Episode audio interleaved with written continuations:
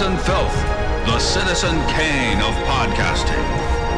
Modern man is confronted with so many movies. Which ones are films? And which ones are filth?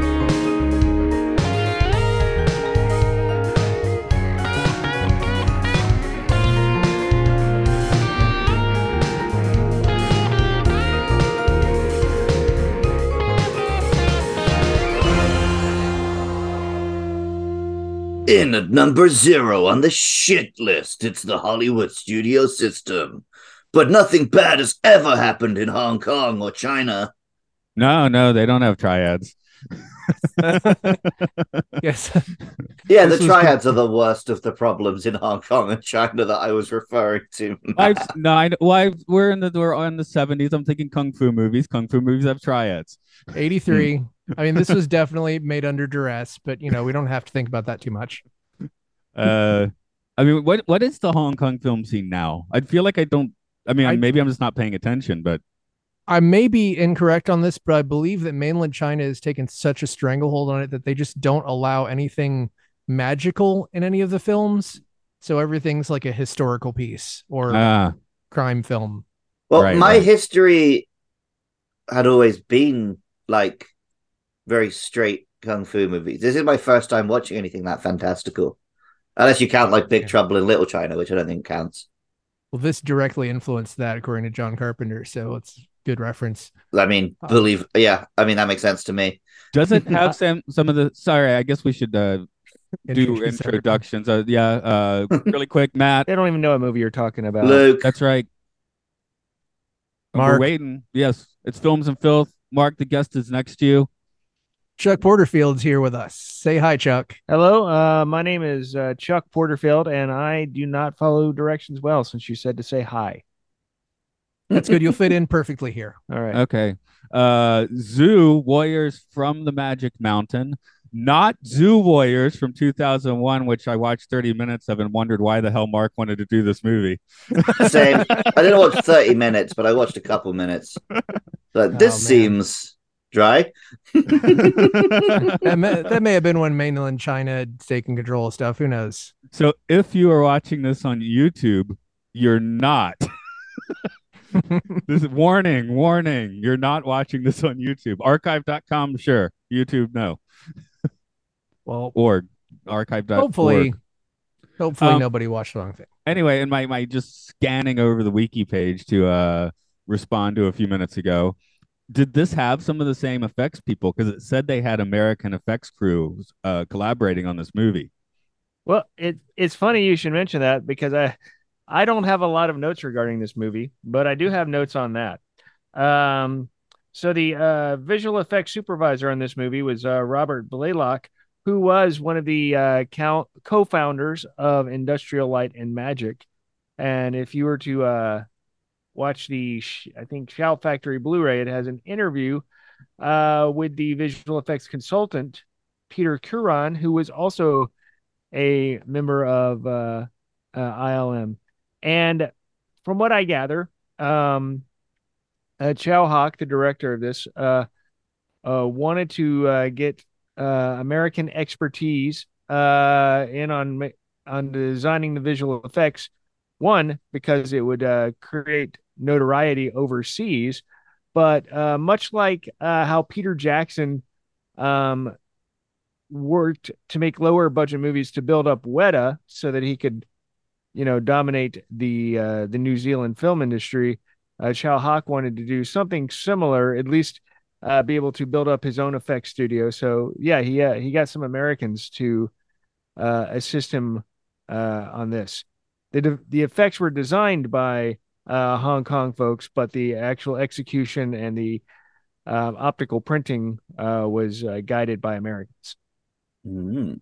So Okay. I hope that helps your your comedy podcast. This is because boy, wasn't that fun? That It very answered my question. Okay. no, no, are to this, this is not a fun. There's nothing fun about this movie. It is very Okay. serious. yeah, Um, yeah, this is definitely not the most fun movie that we've watched.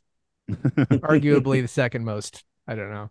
Oh, wait, I don't know if you're being sarcastic or not anymore. What, what, I am being sarcastic. What's, number one fun? I was saying Shin Godzilla might be more fun than this, but that's that's a That, I, I love Shin Godzilla with all my heart. I don't know if fun is ever the word I would use. I guess that's true. I just think I just Like, immediately Mercy go to, damn near had a panic attack watching that film. yeah, I So do have you- a dark sense of fun.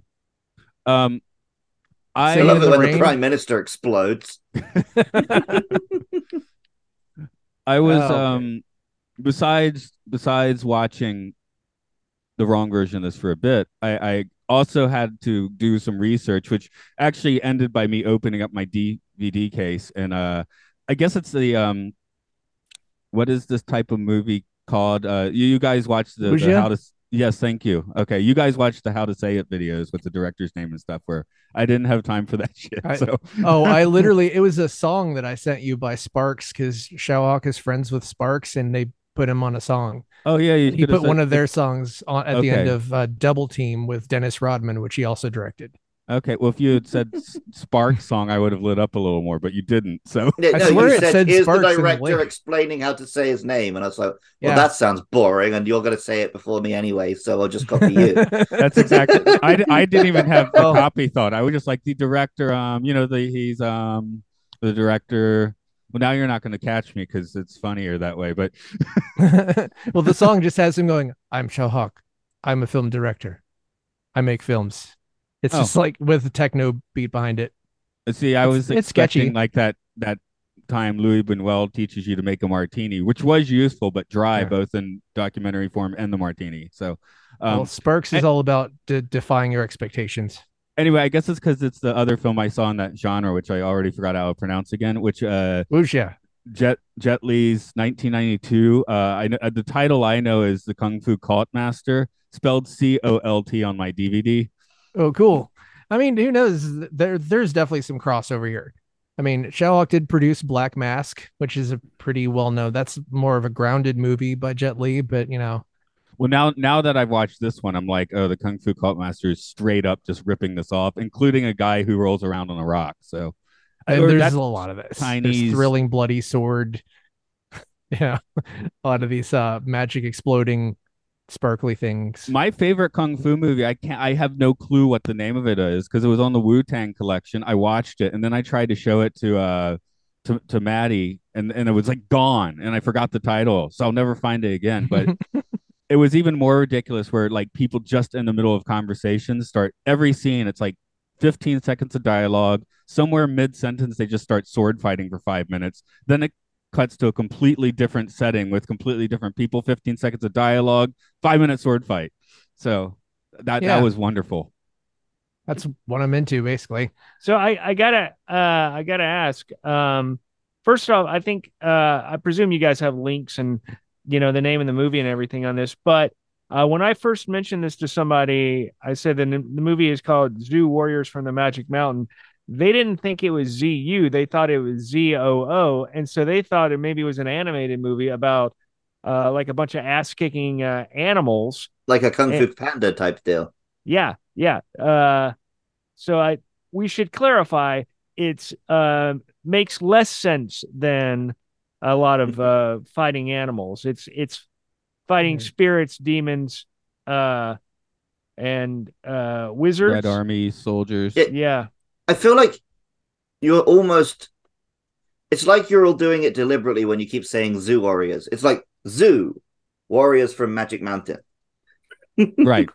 But then the When one you we say watched a little bit of the Zoo wrong one Warriors. is Zoo Warriors. Yeah. I thought it was It's like, like you and Mark are we- said it, which is cooler. Like, are we Atlanta Warriors? Or are we Atlanta Warriors from From the Stone city. Mountain. from the st- yeah, you are Atlanta Warriors, but the film about you is Atlanta Warriors from the racist city. yeah, okay. So also, gonna throw it out there before I- we go too far from it. Kung Hey- Fu Panda, pretty hey. good. yeah. a I got no beef. a racist city, not the only one. Let's not. Oh yeah, that's a sell good the point. United States Fair. short. We have plenty of racist cities here. It's our biggest export. And hey, hey, Luke, didn't you didn't you say the English invented racism? yeah. Everything wrong with America export. you got from us. Yeah, it's true. We're we're unoriginal and racist. Two sins. Um, Anyway, Mark, out of all of the Hong Kong insanity, what, what was what's the one that put this one over as the choice for a September generation? September generation. It's September. We're putting out this episode. Oh, well, it was just uh, Chuck had me over to watch this because we'd watched a couple of other Tsui Hark movies that were more of his historical things, and I was just like, "This is the best movie I've ever seen." And then I fell asleep and had to go, so I had to re- go back and watch rewatch it because there's something about everyone had to leave. Chuck started the movie like kind of right when it got dark, and usually people don't. I don't know what it is. It lulled everyone Well, there was, you know, we hadn't seen each other in a while, so there was like a half an hour of uh, gabbing and yakking and uh, glad handing and uh, bat back patting and you know general friendliness, which is fine. But when you're like me and you're Doesn't programming sound like movies, it's fine. you you want I want the, I want my fucking movie to start. I mean, you know, humans are great and all, but movies are eternal. And so, y- you know, let them. Uh, they had to get that shit out of the way. Anyway, Stop your circle I- jerking and I- watch yeah. some Warriors. yeah, I honestly think something about it is so like it's so it hits a certain frequency that it really did sort of like weirdly make everyone have to leave, which I makes me like it more. yeah, yeah. The only uh people that lasted throughout uh the whole film uh was uh my friends Bob and Kaylee, and Bob speaks uh Mandarin and some Cantonese. So for him, this was like oh, it was he was so delighted to to get to see a movie at somebody's house where they had the subtitles on and he could uh quietly judge the accuracy of the translations. And then of course my wife had to stay up because she's like, I don't want to leave Chuck outside by himself. So how are the translations? Uh they seem to be quite good. He was very pleased with it. Oh, really? This- Okay. Yeah. Well, this is a very new release that we were watching, right? Like Yes. yeah, there's a new new Blu-ray, newish. Also, if it was made with like some American production and stuff, I assume they bothered to do the translation properly. Yeah, it's not like I- it was bought up after the fact and just they slapped any old translation on it, right? Yeah, there there are a lot of Stephen Chow movies that are absolute half-ass because they didn't think any American people would watch it. There's one where he keeps saying "I want to suicide" over and over. a lot of the just ridiculous. Get in line, pal. But, Isn't that a My Chemical Romance song or something?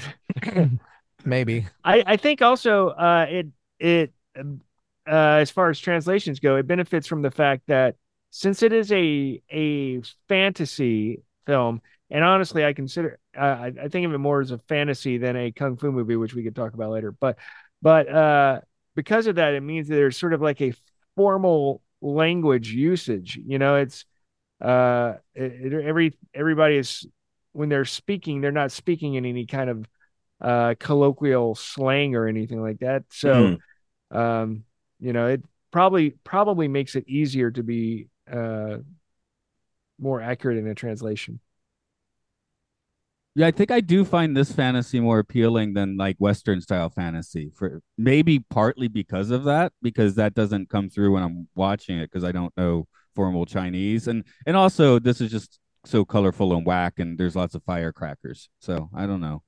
I think part of it, a big part of what makes it more appealing is that in this fantasy, people are all really mean to each other, which helps keep you engaged because I think maybe Western fantasy has a little bit too much of a tendency to be like, wow, what's that? And then someone's like, come this way. And it's just sort of uh, go this one's like point A I to point hate you because you exist and then they shoot like bl- fireballs at you. Well, So- think of Alice in Wonderland. That's a timeless classic, and everybody is just trying to kill everyone else the entire time. Hmm. So I, I mean, if we're talking really. fantasy of this period, then yeah, it pisses all over anything the West was doing. Yeah. Uh, so, I uh, wrote oh go ahead. uh, i was going to say you know the uh i this this may shock you but i have not read the book series that, the, that this films are uh, uh that this film is based on i said films because they're actually uh your zu warriors which you mentioned later uh plus there was a couple of television series that uh, all stem uh that, that all like derive from this mythology um I, I, I can kind of compare that, in, I guess, in a way to Tolkien, uh, except in in this case, I think this is so non-linear uh, because of its vastness that they were able to just kind of like pick and choose which which parts of it they wanted uh, to to focus on. But in a way, it's also kind of like if uh, like if you were to just uh, randomly watch an Avengers movie and have not seen any of the other films before, you might might be a little confused as to who the uh, characters were. But I I feel like this movie, um, even though we're we're like being dropped in the middle of a world that we don't understand, um, and even though people are kind of dicks to each other, you still have a pretty clear idea of of what the overall story is. I think there's plot points that are confusing as fuck, but I think the overall narrative of the movie makes perfect sense. I Yeah. did write several times my notes though. Um, glad I'm not writing the summary. I think I wrote that about three times. So, uh, Mark, Okay. Uh, disclaimer: This may not be entirely accurate because I had nothing to plagiarize it from. Uh, Right. Di Ming Qi is caught up in an endless series of violent conflicts between warriors wearing different colored outfits. When his own blue army basically turns on him for no reason, he ends up teaming up with Chang Mei, a guy from the Red Army, since it turns out that they're basically neighbors. Together, they manage to survive attacks from several other colors, but Di Ming Qi gets away while Chang Mei is left behind. Then Di Ming ends up inside a cave where he's attacked by evil spirits and then saved by a powerful monk named Ding Yin. He begs Ding, Ding Yin to help him save the world from endless war or to let him be his disciple, but Ding is not having it. Meanwhile, another monk who Ding also does not like, uh, Zhao Ru, shows up with his disciple Yi Zhen. The four of them end up in a conflict with the blood demon who ends up copying Ding Yin's visage and poisoning Zhao Ru. Their master, Longbrows, shows up and says he can hold the blood demon at bay, but they need to quest to find the green and purple swords to stop the blood demon.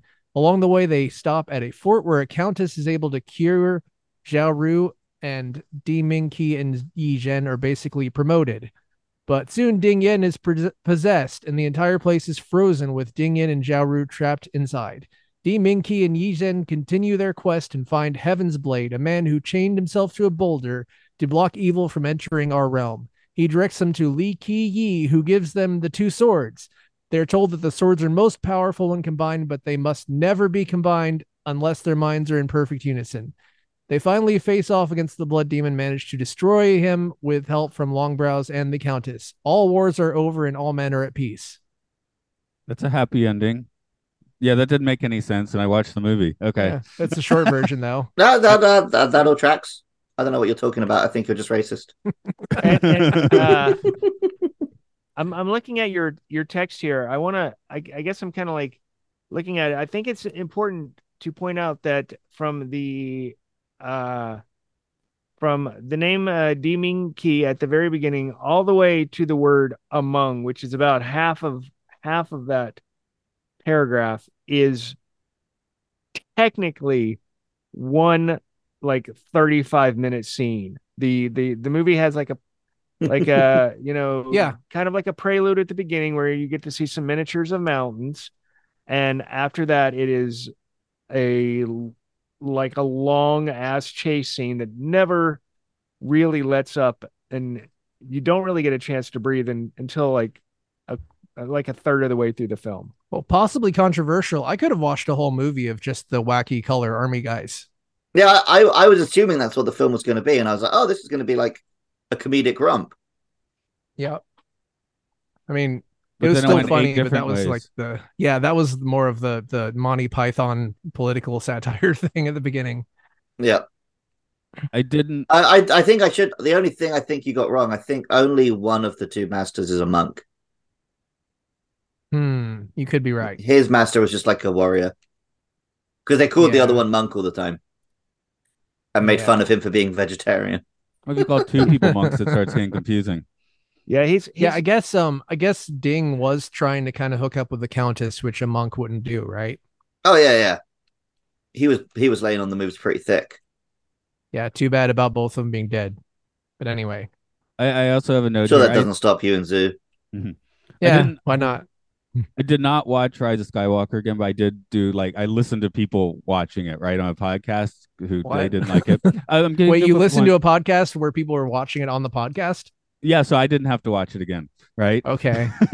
Weird. So I was like, I sent you guys my one fix after doing that. I was like, at the end, there's a post credit scene where Palpatine is still alive and cackles over the studio logo. So that that's one fix. the other one is just take this script, uh, change the names, and make this the the last Star Wars movie. Yeah. Sure. There's so much you can do with Star Wars. You can make 25 kung fu movies out of Star Wars. They almost did in Rogue One, but not Yeah. enough. But uh, Mm. I, I guess I guess that is to say, you know, that multicolored whack energy you get in the newer ones. You know, you wouldn't get them so much in the originals, of course, but uh, Well, As the th- something that kind of ruined, changed. kind of even further ruined Phantom Menace for me was that I recently saw a video that analyzes that. You know, you always think that there's the cool lightsaber battle at the end, and it analyzes how everyone in that lightsaber battle is just like not Oh, no, no, no, not I've- hitting I've- each other. My dad pointed that out to me like 20 years ago, and we've always made fun of that. And Yeah, is- are- are you talking about the one with like the robot voice? Uh, yes, yes, Where exactly. it's like the safety video, like never swing your lightsaber directly at your opponent. Exactly. Duck anyway, just in case. it's so funny. Those things probably bounce, but but uh, my point is kind of that that movie was kind of incoherent. This movie's pretty incoherent. I mean, in a Mhm. way, like like there, I guess there is a narrative thrust, like like Chuck was saying that you yeah, follow. like you so- guys keep saying it's incoherent. It, it, I don't think it was that incoherent. It- They're like, you got to go get these swords, and then they got distracted at the first place they found that had chicks. Yeah.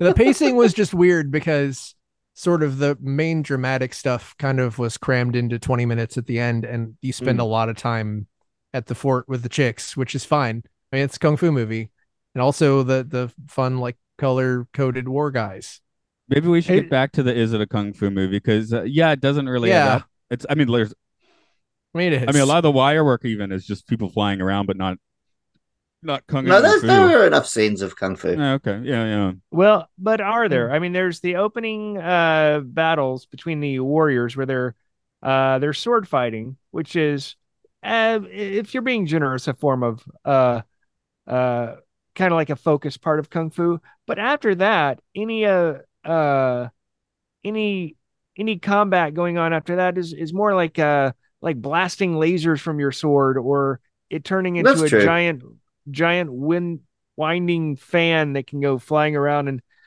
blasting apart red light ravens and I stuff, guess because is- I hadn't seen much fantasy yeah version, like I- I've only seen very grounded kung fu movies. What this really reminded me of was anime.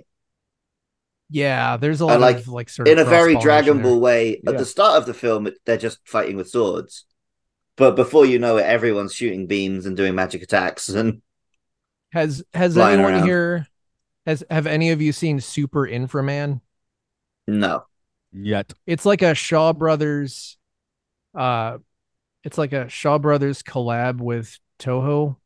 To- Toho is that the right that's the right studio. That's the Godzilla Yeah. one, right? Yeah. So yeah, it basically is like a kung fu kaiju movie. okay, I may bring to this podcast someday. Mm. I'm intrigued. It is amazing. But yeah, there's cross pollination there. Um, and I'd say that I've seen a lot more like wacky, like problematic, uh, comedy kung fu movies from sort of after this. But I do love the fantasy stuff because it's just just just batshit. Like Well, I mean, I- sort of like I I primarily always- see myself as a Jackie Chan guy, so it's more the yeah. his kind of comedy and criminals and whatnot. I mean, he just how far Jackie Chan takes it makes his movies batshit sort of by default. Hmm. I would say he does, I and he does touch on fantasy occasionally. Yeah, for Did that sure. one with Jet Li. Here's he a made fantasy mission force I mean, and- yeah, let's just which is not really anyway sorry there's no. I mean, the, i'll see myself out I mean, Jackie. Then you draw a dra- direct line from Jackie Chan to like the Jet wacky Jet Li movies and the the Stephen Chow stuff. I mean, have you guys seen Jet Li's like comedy work? a long time ago, probably with Yeah. you or something. Probably, I probably made think you I watch it. Yeah, I a lot of can't it is really it. funny. like, Oh, it's okay. crazy because he. It's weird that he ended up like this super badass heavy guy when he came to Hollywood because Hmm. he at times was just absolutely hysterical. Well, I know last Well, it might be at in the same way that Jackie Chan was such a comedian because he didn't want to be Bruce Lee. Maybe Yeah. Jet Li was very serious because he didn't want to be Jackie Chan. But isn't that makes sense. last He also has year that look, China, right? he uh, Mhm. he fights in a chicken costume at the end. Yeah, the chicken versus the centipede. Yeah, that's fantastic. That's one of my Amazing. favorite movie fights. You didn't you show me that one where he was like taking orders from a glowing ball in the forest or something? I think that might be the um, Kung Fu Cult Master one I was telling you about, Yeah, whatever that was was it was amazing. which at the time we thought was played like Dragon Ball the movie, just like you were saying. And I Yeah. even wonder if it was like another take on the book, uh, mostly because I remember the dude rolling around on a like old man rolling around on a ball was also in that, which could just be a yeah. a cultural thing. I don't know, like how you know we get like you know trolls or something and and frozen. Well, we get old universe men there. with staffs. They get old men rolling around on bulls. right. Yeah. Uh, so l- let me ask y'all, uh, from a uh, from a cinematic standpoint, do you uh, see, uh, as I do, a, a relationship? I mentioned Peter Jackson earlier, and Hmm. and part of that is because when I think of the early films of Peter Jackson, I I have to feel that he is uh, heavily influenced by this movie, not necessarily, um, you know, by the content as much as uh, he's really big fan of using fisheye lens and um, a lot of the uh, the way he cuts his movies seemed really in uh, in line with this movie. Lots of uh, kind of extreme close-ups, uh, which he he never really got tired of doing that. He'd always have like creatures like jumping towards the camera. But uh, um, I'm wondering, do you think that that is sort of a an eastern part of the world? Like a 90s kind of uh an aesthetic you, you am i out of my fucking mind here on this or I Um, guess I would put that on the Feebles, uh, Brain Dead, and Dead Alive, but probably nothing. I'd like. I'm thinking about the Frighteners. By that point, I would probably say no. Um, Frighteners is Hollywood as hell.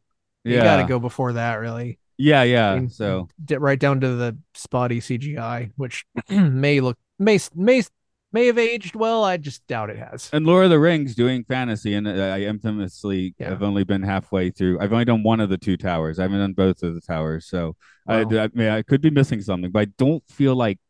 I don't feel like it applies to that, but thinking, of- especially Feebles and Dead Live, I'm like, Yeah. yeah, okay, I can see that. I, the way I see it is that Fellowship of the Ring had a lot more horror in it, and it sort of seemed to shake off the horror as it went. And I have no idea if that was intentional, but it may have been intentional.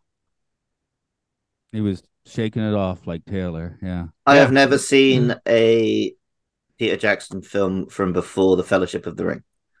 Oh boy, You should definitely watch Dead Alive. Yeah, I mean, put Yeah. it on this podcast and I will. Yeah. I'm not going to go and watch it on my own time. if you like Yeah. Evil Dead 2, you'll enjoy Dead Alive because it's basically just a hyper amped up version of that. but but Hmm. do look for the the brain dead cut which is the new zealand cut which is a little bit longer um and it is it is fucking bonkers. Uh he also uh unrelated uh, he made a uh, a mo- mockumentary i think it's 50 minutes long called forgotten silver which if you uh, since you guys are clearly into film you'd get a big kick out of forgotten silver because the whole conceit of it is he's just discovered this uh early new zealand filmmaker pioneer who pioneered everything uh tracking shots color sound um and it's just filled with all kinds of uh, film history jokes Hmm. Ju- and just like this movie zu colon warriors from the magic mountain i first saw it at cinefest film theater at georgia state university Yeah, That is where I saw Dead Alive. And the trip. too. Yeah. I think Yeah. we both saw Dead Alive at the same time there. that may Maybe be the, the- case. Maybe the were you holding entrails Uh, no, we we took Marta there. I remember that. okay That's all I remember. there probably were some faster. entrails there. yeah It's I'm I'm hoping to go to a movie with with Lauren Bo- um, Robett. Anyway, never mind. Mhm. Go watch. Um, I, I These are all it's- excellent recommendations, guys, but you know I'm just going to watch King Kong again instead. Yeah, that's the thing is that Luke isn't really that into film. He's just gonna watch Yeah, King Kong. that's again. kind of the point of this podcast is like, Yeah. we're doing the top 100 films on IMDb because I haven't seen any of them. which which which King Kong are you watching? I mean, any of the any of them, but in this case, I guess Peter Jackson. Okay. So you don't you don't really hold anything against Peter Jackson's King Kong. That's the sort of controversial. No, I fucking love that film. Matt's always Alright. like, "Oh, it's long." I'm like, "No, make it longer. I want more King Kong." Oh. Chuck and I have mutuals who absolutely despise it. I I maintain that the only problem is that the first hour is too long and Jack Black is miscast, and that I do think I think Jack Andy Black is great, and I think the first hour establishes the setting, which didn't need establishing in the original because it was just when it was made. Yeah, fair enough, but I also think Andy Serkis should have won an Oscar for it. Yeah, Like that was the main attraction for me. I do He's think. so good. I mean, Zu Warriors belongs in in the conversation about the most batshit movies ever made. I think, right? Uh, Yeah. wh- Oh, where do you yeah. want to Where do you want to rank it? I mean, what's what's can we Number think of one three more hundred and fifty-five.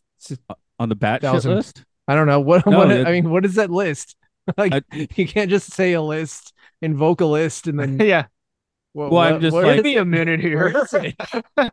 Is it top top one hundred? Maybe I don't know. Of of batshit movies, we're talking batshit. Sure. I really don't comedy. think it's that batshit, Matt. I think you. it's just like culturally not what you're used to. but Like, the guys I think it exploding tracked. with Everything firecrackers tracked. for like The ten pace, minutes. yeah, Yeah, because he's pacing possessed is by a weird. demon. Yeah, Fucking he's- the pacing his is head- weird, but I knew, you know, if his head rotated and he vomited, you wouldn't bat an eyelid.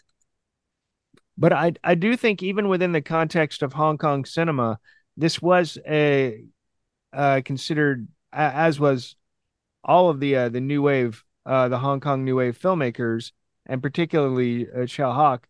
Uh, this was a huge departure from uh, what what had previously been experienced. Now, if you look at you know kung fu movies, um, uh, there there was oftentimes elements of magic or sorcery sometimes involved in them, but none of them amped up the uh, the use of of uh, sorcery and special effects to this degree, which is part part of why it was uh, like such a recognized movie. It, it wasn't a huge success in Hong Kong when it came out financially, but it was a huge critical success and won all uh, all kinds of awards uh, because it they just hadn't seen anything like it. Now, whether that means the movie is batshit crazy or not, I don't know. But I mean, I think that, um, I I think uh, you know, any any movie that really like breaks the norm, um, maybe maybe that I don't I don't know what you guys are calling batshit crazy. Well, I was about to say Uh, that's it's kind of like my my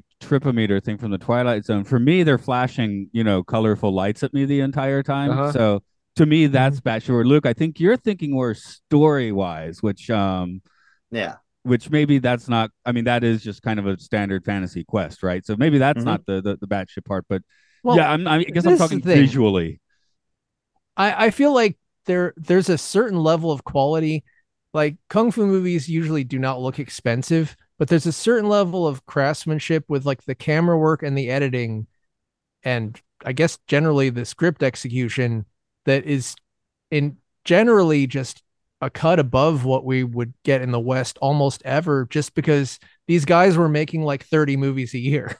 like everyone like who knows who exactly worked on this, but there's usually just sort of a workmanship with these that's just you know part part of why it works with just crazy flying around stuff is everything is perfectly executed you never feel like you see somebody fly up and then you don't see where they land which is Hmm. itself more than we would get from a marvel film now And there were a few sets as well where I was like, "Holy shit!" They had to build that, you know, because now we get what the uh the what's the big virtual reality boxes they use for mats now. the the the format or something is that what, What it a- is the, yeah, the- yeah. the- that that's that Uh, Mandalorian kind of made uh, popular, right? And it's, It's in all called the Marvel the- films and stuff. uh That thing, okay. it's Well, called Marvel- the thing The volume It's called the volume you're right sorry. okay i almost Okay. i almost had it because these Um, sets had some volume and um you know i'm trying to check out what's a Hey. matte painting too because uh I, I was just rewatching uh aliens recently Mhm.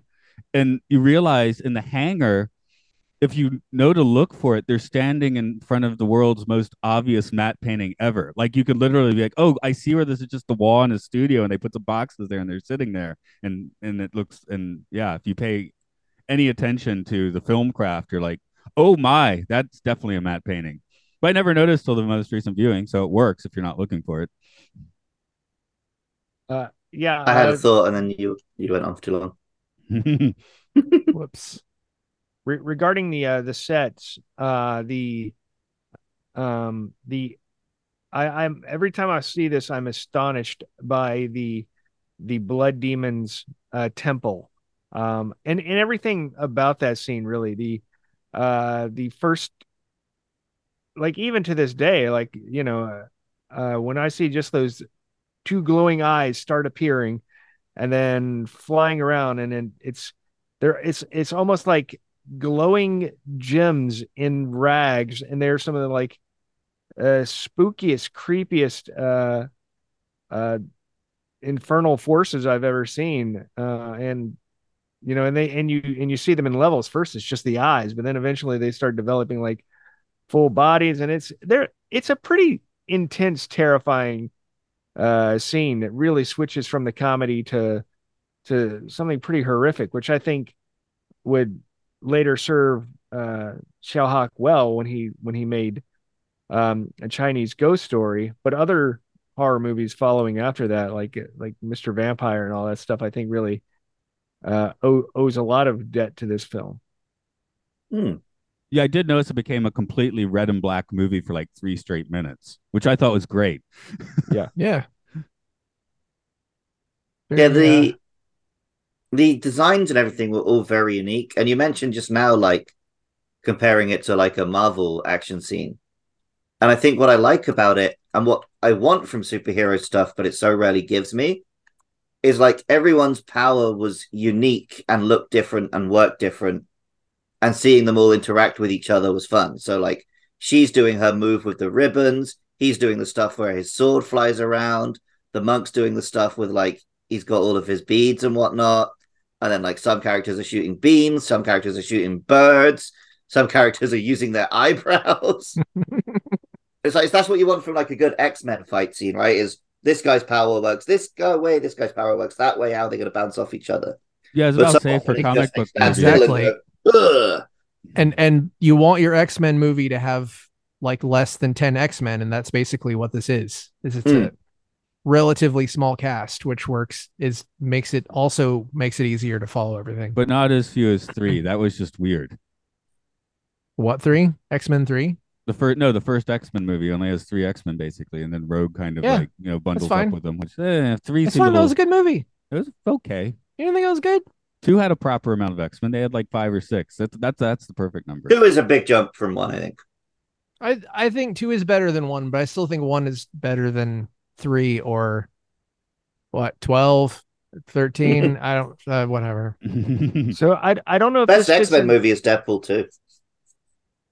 i actually kind of co-sign that or logan one of those oh come on, Deadpool two over Logan. It's more fun. Logan, but Logan is so. I mean, I know it's super on the nose that everybody's like, it's an R-rated movie, so everybody's like, "Fuck you, Logan, you piece of shit." But and then he just tears people's faces off. But I loved it. It was. So, I, I didn't amazing. see Logan until I told heard everyone on Earth tell me it was the best film ever made. yeah, So by the time I watched it, I was like, oh, it was fine. Yeah. That Yeah, was it's pretty not- much the page it's I not was on as well. spectacular. It's not spectacular, but I just thought it was a fun way to do. If you're going to make a movie where the guy has claws that come out of his skin, then maybe let him just tear people's faces off I guess and my say fuck is, all the time. does anybody want to rewatch Logan? Uh, next question. Okay, that that's where I- I'll, Deadpool prob- 2 I'll probably like watch it in the respect when Hugh Jackman finally passes away. Yeah, or when they recast Wolverine as somebody terrible, and then you're like, oh no, Daniel Radcliffe, that's who the chat's about at the moment. cool, make it. That At least can he's do it. appropriate height. He is. I, I stand Daniel Radcliffe. He can do whatever he wants. That's Um, why he won't do a Marvel film, though. Yeah, I don't know if this fits into the format of your show, but let me ask you guys. Uh, so we have no format. Do what you want. All right. So when when the uh the aforementioned uh, evening in which uh, Mark fell asleep on my uh carport, the way that worked is uh, I had given a friend um uh like a list of movies to choose from and she selected one from that list. That way, it's sort of like a collaborative uh, programming kind of thing. Um, so that being said, uh, who would you recommend this movie to, or what do you think would be the ideal setting for watching this movie? For if if you have for your your listeners out there, um, how should they uh, consume this? This is Wha- def like I watched this alone on a bus. That was not the setting. this is definitely a film you watch with your friends. This is a party film, I think. Yeah. I think perfect one would be that this is playing in a dive bar that is called the Devil's Turf. All right. That's pretty good. So if any dive bar owners are listening, Devil's Turf. If if if you don't I want mean- if you don't want to put the devil in, then call it Shiver Me Timbers. I don't I don't think it's really going on anymore, but for a while Grindhouse Burgers here in Atlanta would always show kung fu movies on their screen so you could eat burgers and watch stuff like this. But actually, I, yeah, I think a bar or a restaurant where you're kind of half paying attention to it might be the best milieu for, and it's got the subtitles on, so you can pay a little Yeah. if you like it, right? no, I Yeah. think it's you've been for a night on the town and you've all just gotten back to someone's apartment, and this is the film you put on while you're winding down, and some of you fall asleep, and one or two of you make it all the way through the film, but you're all giggling at it. You're all on drugs. and like as you're getting more and more sleepy, it's making less and less sense. Yeah. And then you take that Mhm. five minute cat nap, and you're just completely lost, right? Like, why is this Mhm. even happening? That's that's always the fun feeling, yeah. Yeah. Someone calls and you're you're you're barely awake, but you haven't slept and you're convinced that it's actually like the the whatever the blood demon calling you. So so many many many tabs guy there. Uh, where did this Hey. actually rate on the uh, IMDb? Oh, well, funny you would ask that. It rated at 6.6. I they should give it one more Six six. point six six. Yeah. Just take it. Yeah. ta- I, unfortunately, there's no three, there's no second uh, decimal, but we could, you know, take can it to pretend it's there. 6.9. That's what I'm going to keep suggesting Mm, for oh. everything. Yeah, yeah, okay. Well, yeah, we got the devil shit here though, the blood demon. So Yeah. I like the I wanted some Satan in it. Yeah. That's pretty Um, cool. So I guess I was that- that- listening to um like a podcast yesterday where they were reading bad two sentence horror stories, hmm but one of them was one of the best things I've ever heard, where it was the devil offered me eternal life for in exchange for all my future children. He started sucking and didn't stop.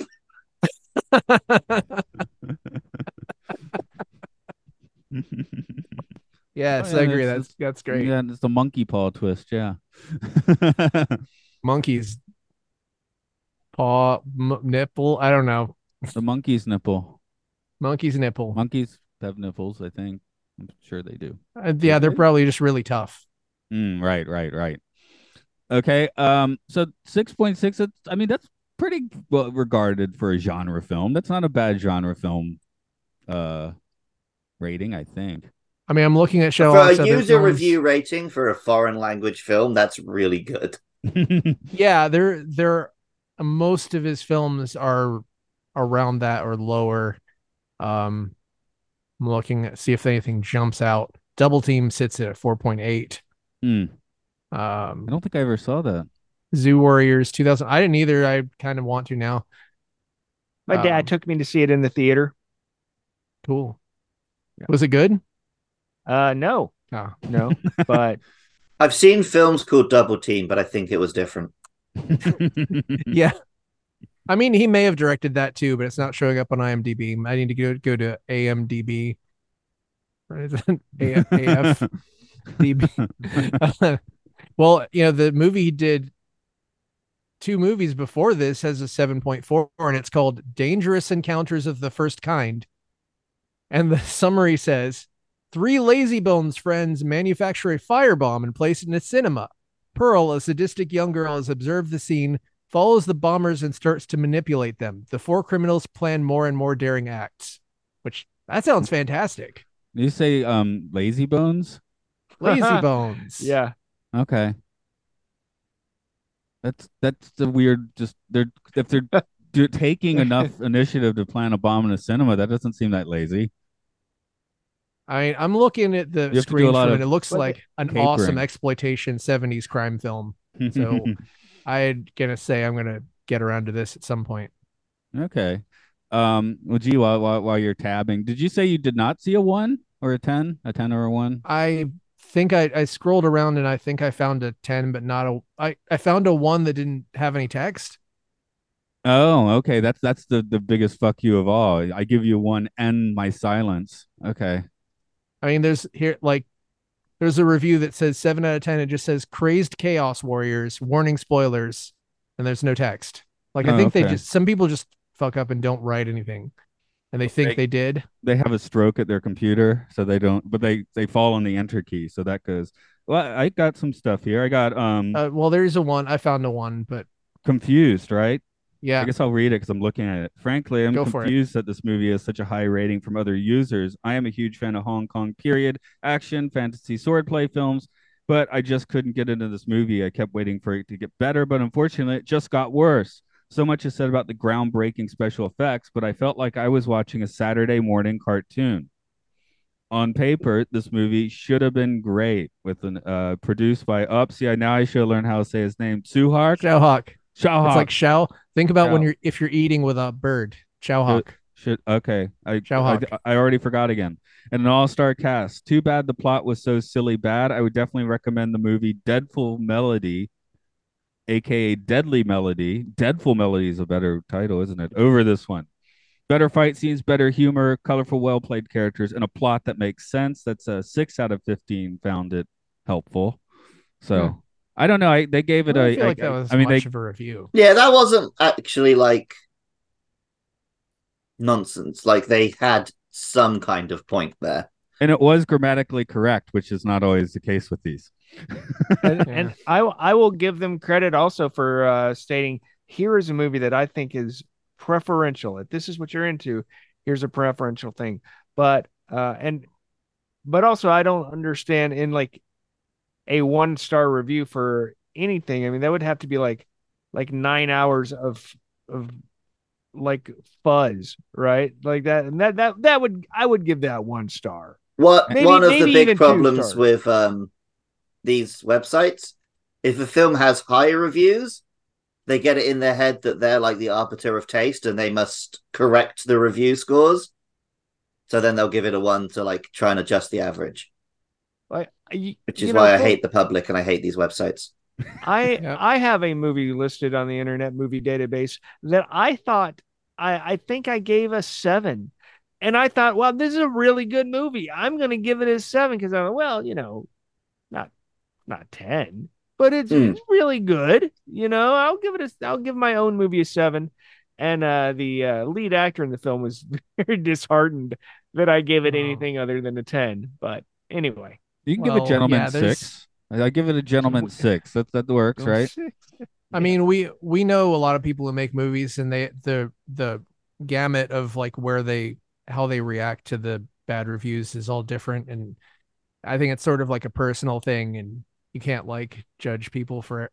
But yeah, it's like people take it very differently depending on how they how they are. I don't know how else to say that. I know there's mean- definitely people who are like, "Yeah, bring on the bad reviews. I don't care."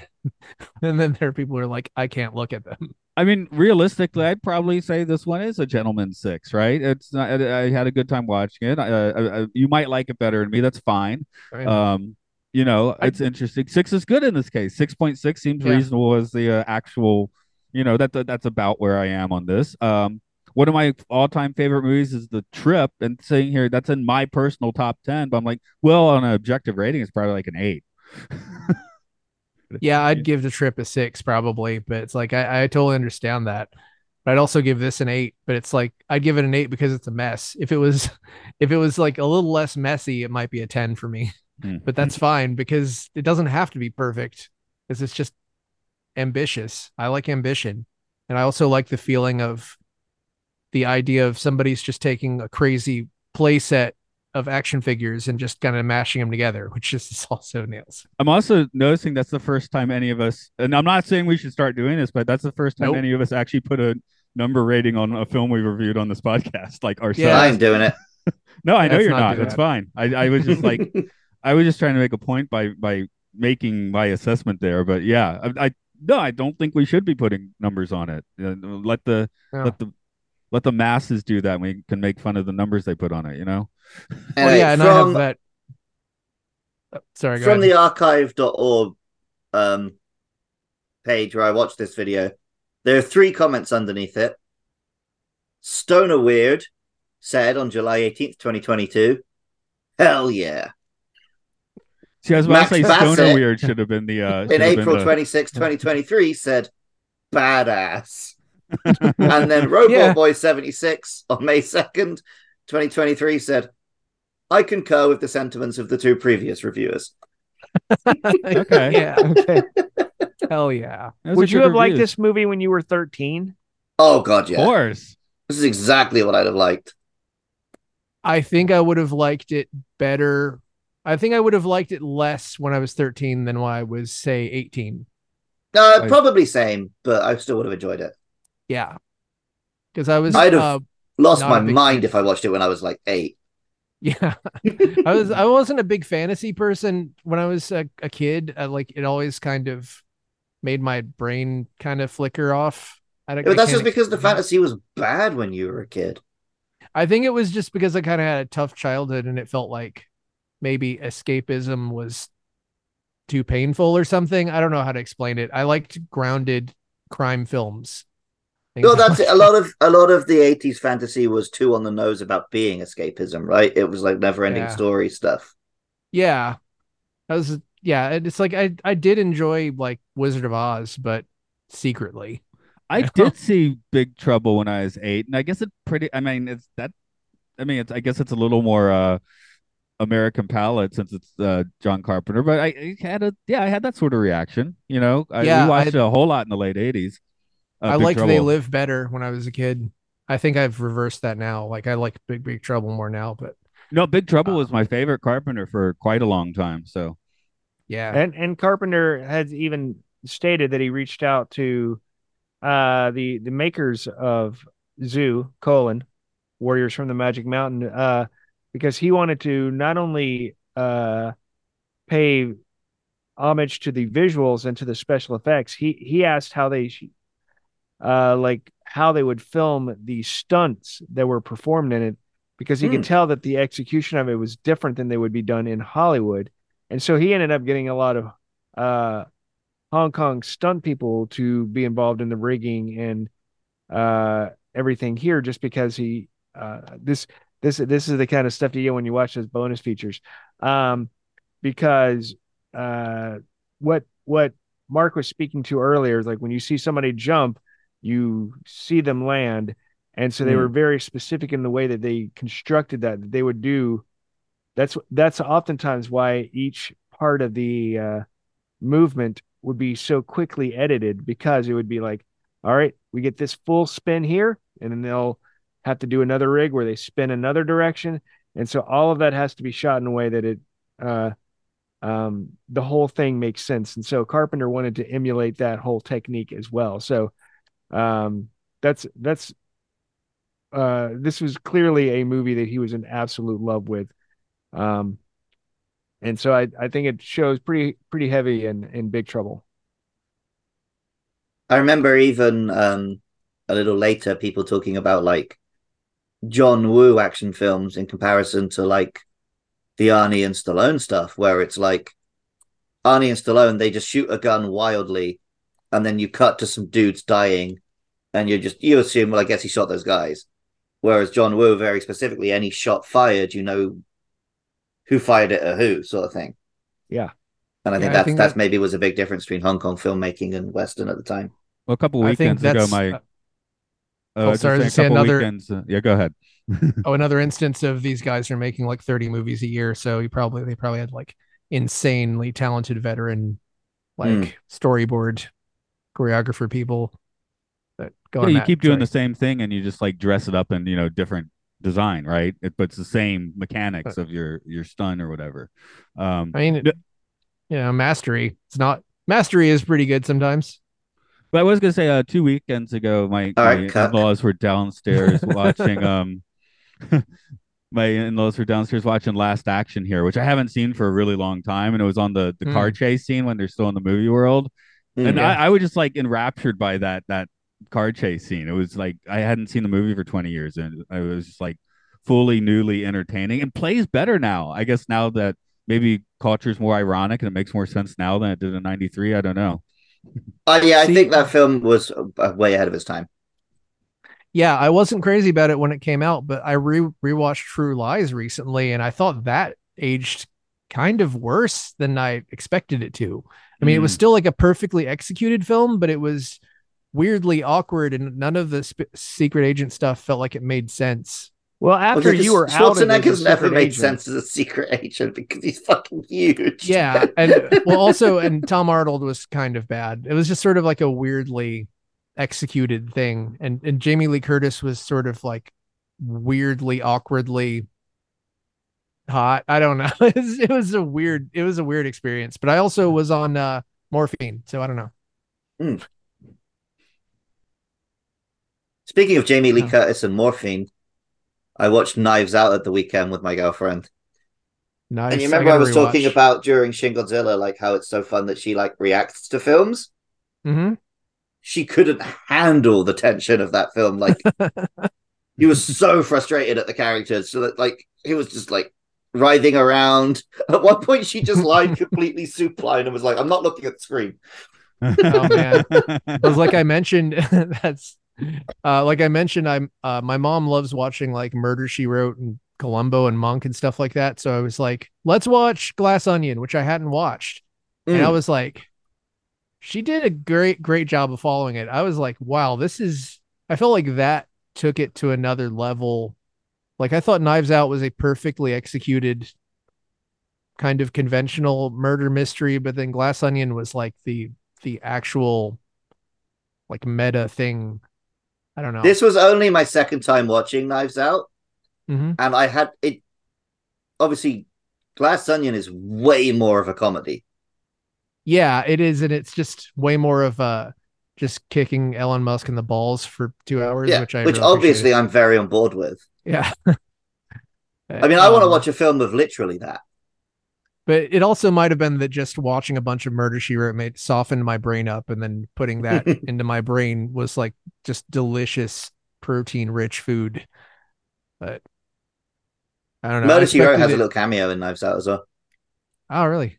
Um, yeah, um, yeah. I expected it to break my mom's brain, but she did pretty well with it. So nice. that was cool. My cousin was in an episode of Murder She Wrote. I think she got stabbed by Oh. Angela Lansbury or something. Wait, what? Angela Lansbury doesn't stab. She's she commits all the murders. Why do you think that town has so many murders? Is that the big reveal at the series mm. finale that I missed? Yes. It is pretty insane that this murder novelist constantly is just at murders, right? and that's really crazy. Like, what if? I mean, I know Stephen King was was I don't know killed like a, a guy with his car once, but like, imagine if Stephen King was just at the scene of like 300 murders. Yeah, they they discover that Jessica Fletcher is a collector, and she's uh, got just like bags full of molars. That's that's what she's like. Oh, they're they're not gonna notice. I'm pulling out their molars, and so anyway, uh, It's uh, all the books are uh, the pages are made of ground up molars. yeah. Uh, We have a show uh, in the UK yeah. called Midsomer Murders, where it's about like a little Yeah. small town UK town, Mhm. but it's like at this point, the there's been more murders than the population should be of that town. well, it's a necropolis then. That's cool. yeah, I mean, it's like the the movie Midsommar. Like nobody really gets out of that one either. apparently, like in Sweden, that film is considered like a hilarious comedy. I mean, that part that part with like the sex scene is pretty funny. They're all like, Uh, I get. uh, I'll throw the flashlight on on Zu colon Warriors from the Magic Mountain. If if anyone has any final points on that one, since we've gone. Well, Colon Warriors from the. Magic Mountain is like an educational film about health. I mean, I bet you I could find. I mean, I guarantee you I could find a movie where someone fights with their intestines. Actually, yeah, Riki-Oh story of Ricky. Yeah. There But also, there's a bit of that in um, Reanimator. that is true. That's the very close cousin to story of Ricky. You guys have seen that, right? like when I was 18, probably with you. Yeah. This is the, this is my first time hearing of that.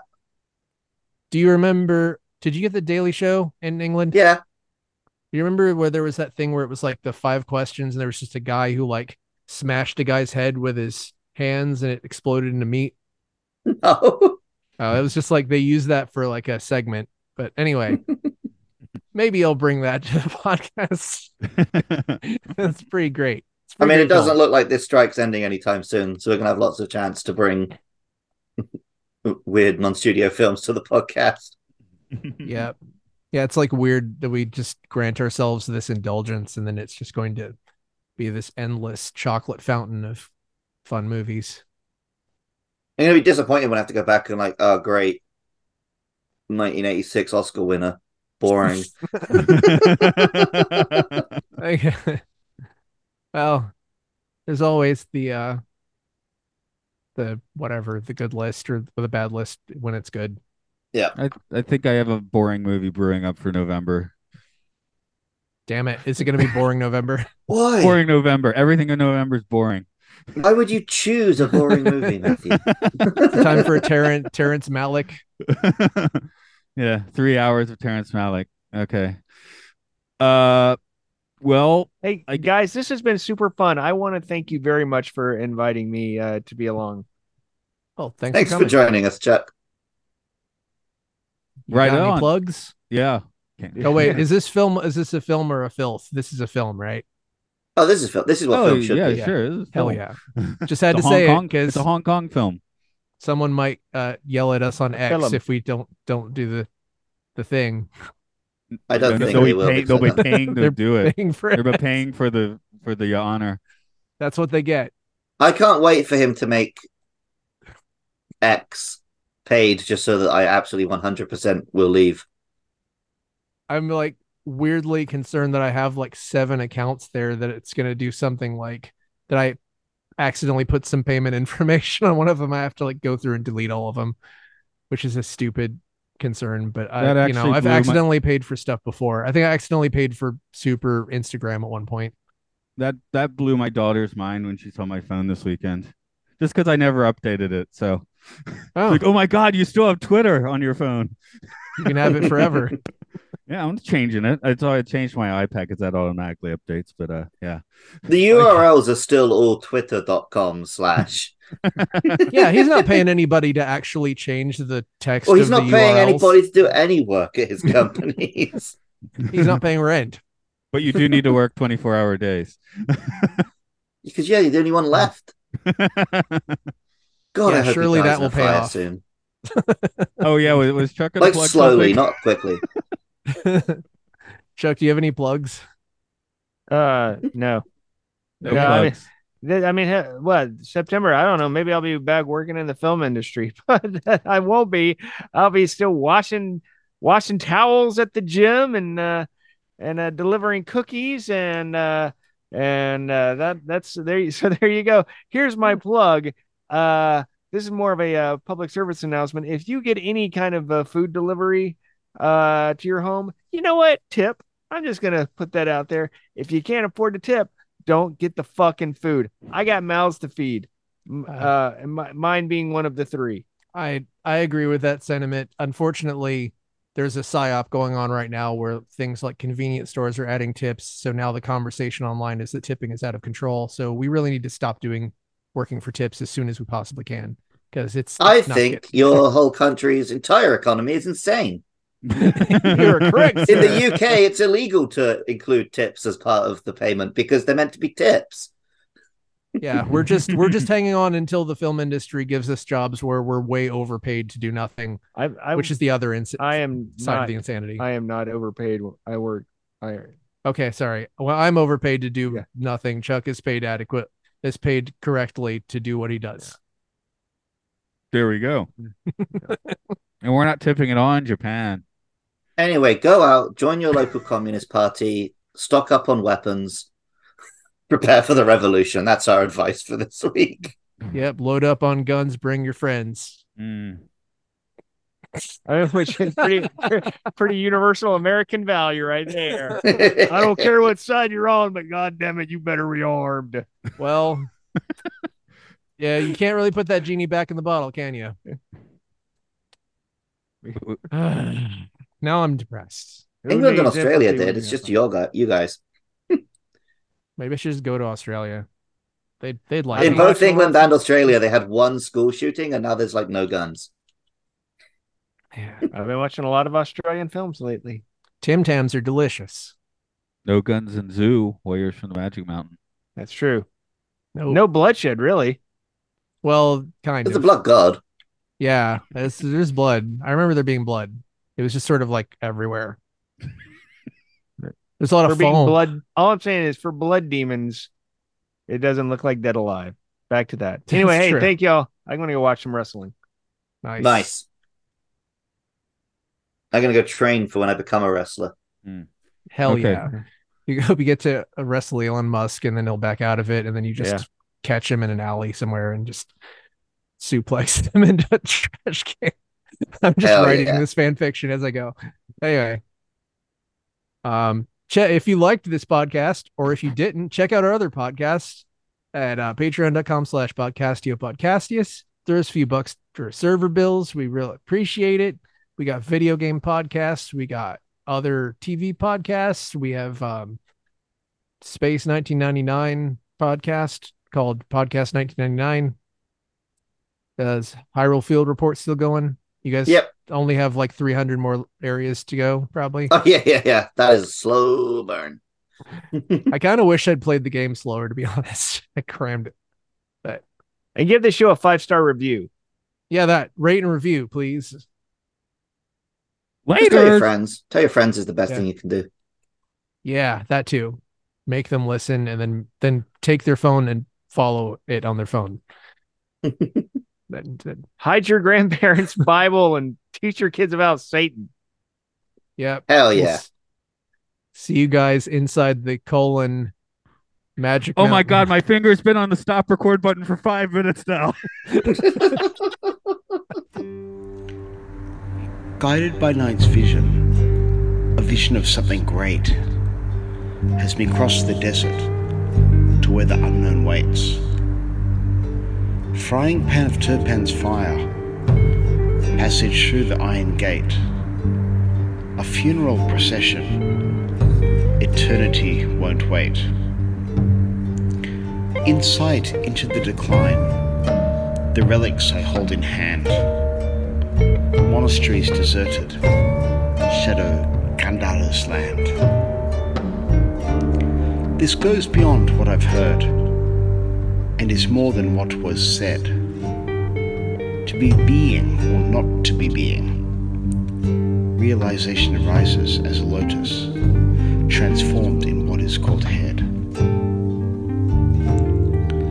Go on to the deer park, under the shade of mangoes dreamt of my arrival on my knees and elbows.